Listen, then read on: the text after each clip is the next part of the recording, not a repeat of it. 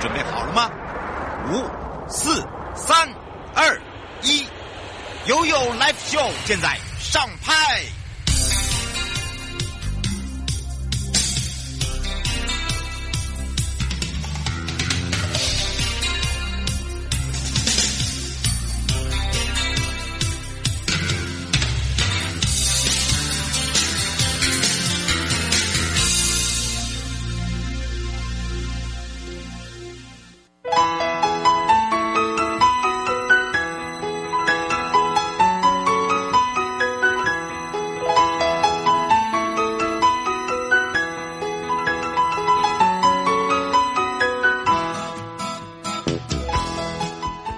回到了悠悠 Live Show FM 零四点一正声广播电台，陪同大家，我是你的好朋友瑶瑶。好的，当然呢，今天回到了生活法律生活法庭，待会呢由高永珍检察官哦，会跟大家聊到什么是这个刑事被告的拒保。跟责付还有限制住居哦，那么很多人会不大了解，就是说，譬如说如何办理刑事报告的一个拒保啦，保证金在什么样的状况不会被没入啦，啊，或者是刑事保证金什么时候是可以请求发还的啦，或者是刑事案件的告诉人或者是被害人不服法院的再判决，那我是不是可以提出上诉？那要怎么样去提出上诉？那这个要那个费用的部分等等，还有包含了对于法院。院的刑事判决不服的时候，如何寻求救济？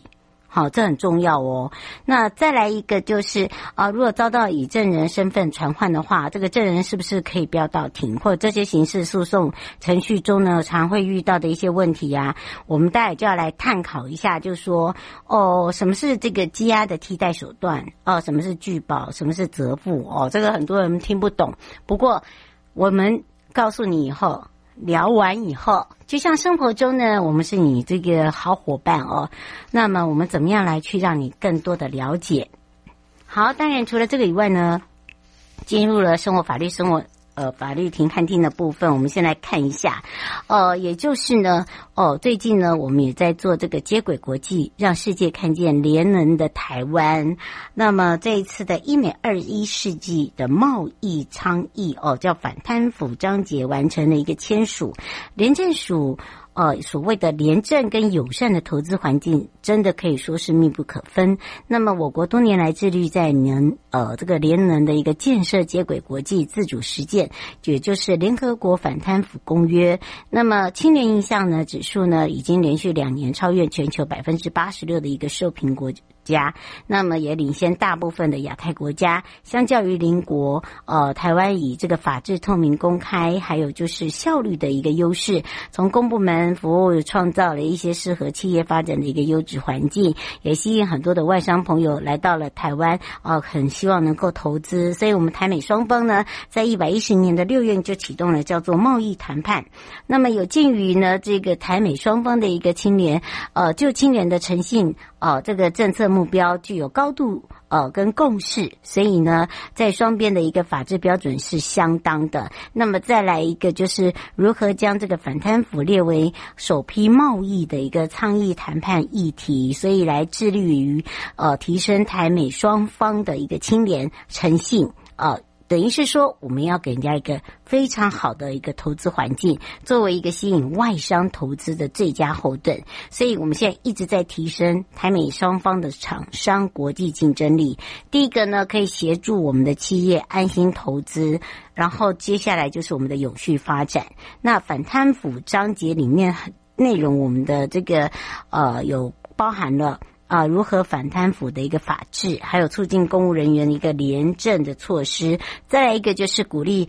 呃，私部门可以自己建立内部的一个法遵措施，譬如说强化资讯的公开、呃透明化、深化诚信的经营。那第一个呢，社会参与等的一个面向呢，可以确认说哦，我们双方呢在联合国反贪腐公约跟依据世界贸易组织的一个政府采购协定中，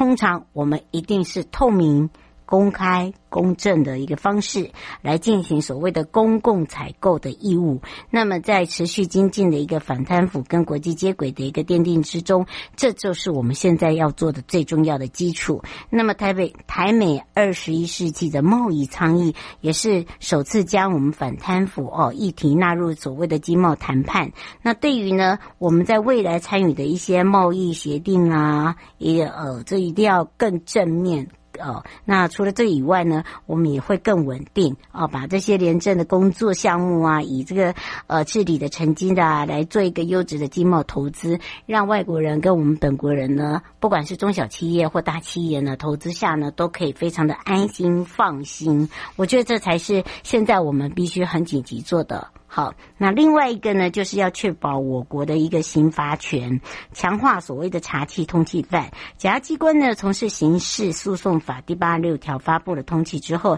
即将通缉的资料，我们就会接管到这个内政部的警政署，做这个所谓的查捕淘气网络公告查询系统。那么警方的协助呢，查缉归案之外，那另外通缉书呢，会由。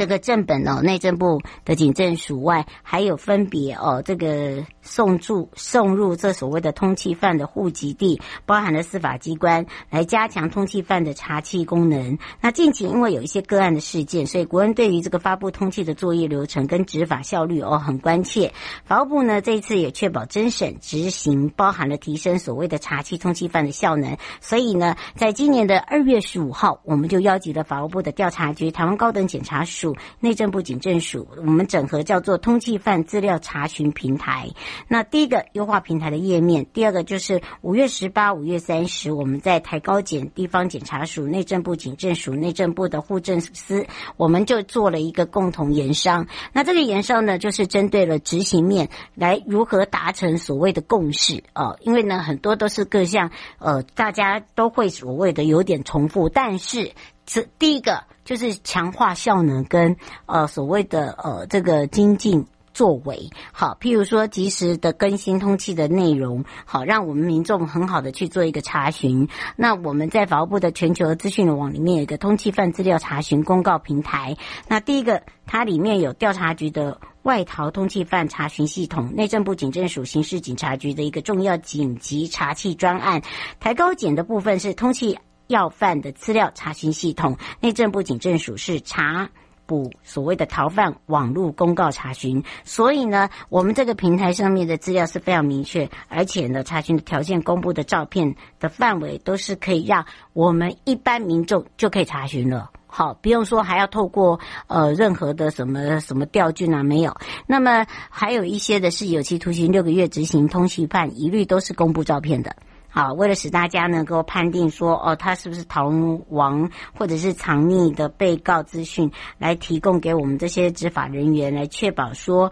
哎，为这个国家刑罚权，呃，刑罚权的一个行使。那法务部呢，也在台高检的一个通缉要犯资讯查询系统里面，关于执行通缉案件可以需，呃，可能需要入监服刑者，好，经由有期徒刑，啊，六个月的确定，还有就是。呃，定应所谓的执行并案通缉的一个有期徒刑六个月者，那我们就有一个发起通缉的一个一并公布照片。那今年的六月中旬，我们会完成整个测试啊，测试以后呢，我们就全面的会上线哈，这即将就要上线了。那三个月内呢，完成清理旧案，好，上传照片。好，就会一气呵成。好的，那当然呢，通气中的这个犯法的依法是不得改名。那姓名条例第十五条第一项第一款的规定，经由通气者是不得申请改姓、改名或更改姓名。所以法务部的刑事案件资料系统已经提供给户政事务机关，